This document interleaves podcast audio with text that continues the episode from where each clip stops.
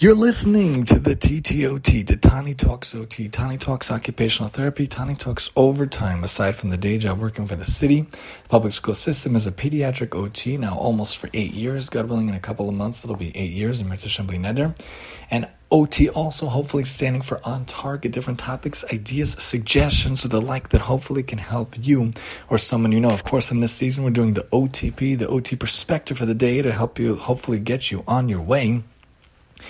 And we talk about the idea, we think about play. Oftentimes, it's such a vast difference when I'm in my two different schools. Again, two two days a week, I'm in a gen ed school, a school for general education children. Of course, there is the self-contained class of 12 kids to one teacher and a classroom para, and there are the ICT kids when there's the special ed teacher and the regular teacher. But then when you come to District 75, it's a whole different ball game. You have 8 to 1 to 1 classes, and there is a 12 to 1, but very different than the gen ed 12 to 1 to 1, and then you have the 6 to 1 to 1. You're going to have children that have autism children that have different aspects and it's really just two different ball games. So when you're in Gen Ed, you have to get them to write, you have to get them to cut, you have to them, get them to be organized, to be on task. You want them to be able to follow with their peers and to follow along. Here and there, I'll have a goal with like opening packages and, and, and eating and dressing, but that's very few and far in between. When you come to 75, though, it's a whole different ball game. It's a whole different story. You're talking about kids that really can't even hold the pencil in the right way, getting the grasp properly. They can't even really sit down so much. They can't even dress themselves. They can't even do things like that. Well, I think about the shoe the other day. But when we come to it, the whole element of play really seems to have fallen by the wayside. The main occupation of a child is play.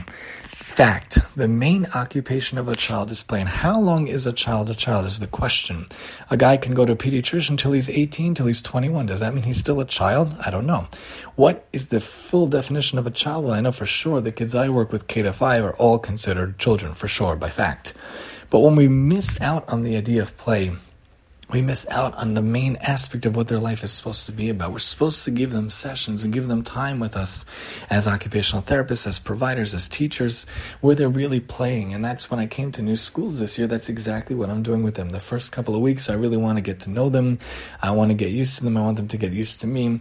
I'm establishing a rapport with them as I'm thinking about what to do with them. So my sessions, I'm getting to, to go around with them. We go to the gym, we go to the playground, we go to this really cool calm room they have, and I bring a toy that the school has, a building toy. Or the other the other day, I was with the kid and we were at the sink, and he was having so much fun with the water on the building blocks, the Mega Bloks.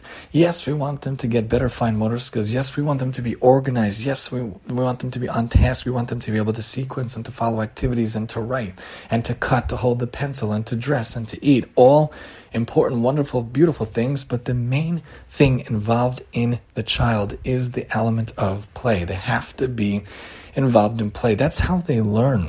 That's how they grow. I don't understand why, especially in the school system, especially in Gen Ed, they got crazy about academia too much involved in academia, but we have to bring back the play. And I like it to be when kids are with me that we're involved in an aspect of playing. If I need them to write, I need them to cut. Let's be involved in a task. Let's be involved in an act an activity and a task that really uses the play in the best way. So when you're with your kids and with kids in general, remember to bring the play back. Bring play back with whatever you need. If you need them to cut, you need them to write, you need them to be involved, let them bake with you. Me and the kids baked the other day. Maybe we'll talk about that another time. But we want it to be that there's a lot of play involved. Bring back the play. Bring it involved in tasks, in activities, and in items. We want them to be involved in play. We want them to have that play and sessions and activities and tasks should be involved in that. So if I'm walking around the hallways and I'm pulling them in a wagon, that's okay. They're getting the sensory, they're getting the vestibular, the movement, and they're involved in play. They're regulating themselves so they come back afterwards. That's the idea. Bring back the play for kids and all that we do, in all aspects that they do. Let kids be kids because you're only a kid once. This has been the OT perspective for the day to help you get you on your way here on the TTOT, and I'm your host, Tani.